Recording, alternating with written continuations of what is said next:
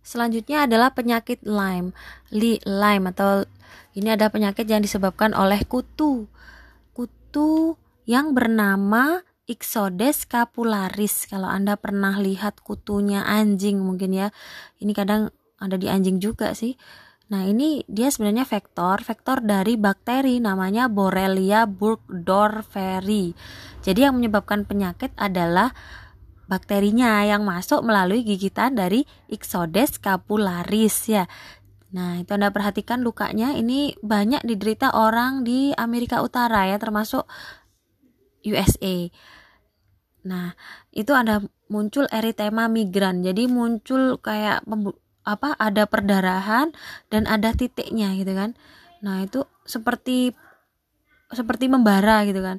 Nah, bahayanya dari penyakit Lyme ini bisa menyebabkan orangnya tuh demam, lemah, letih, otot panas, gangguan syaraf, masalah jantung dan ini bisa berlangsung tahunan. Dan belum apa ya, penyembuhannya itu lama.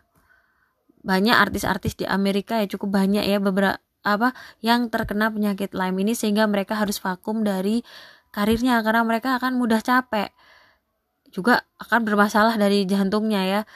E,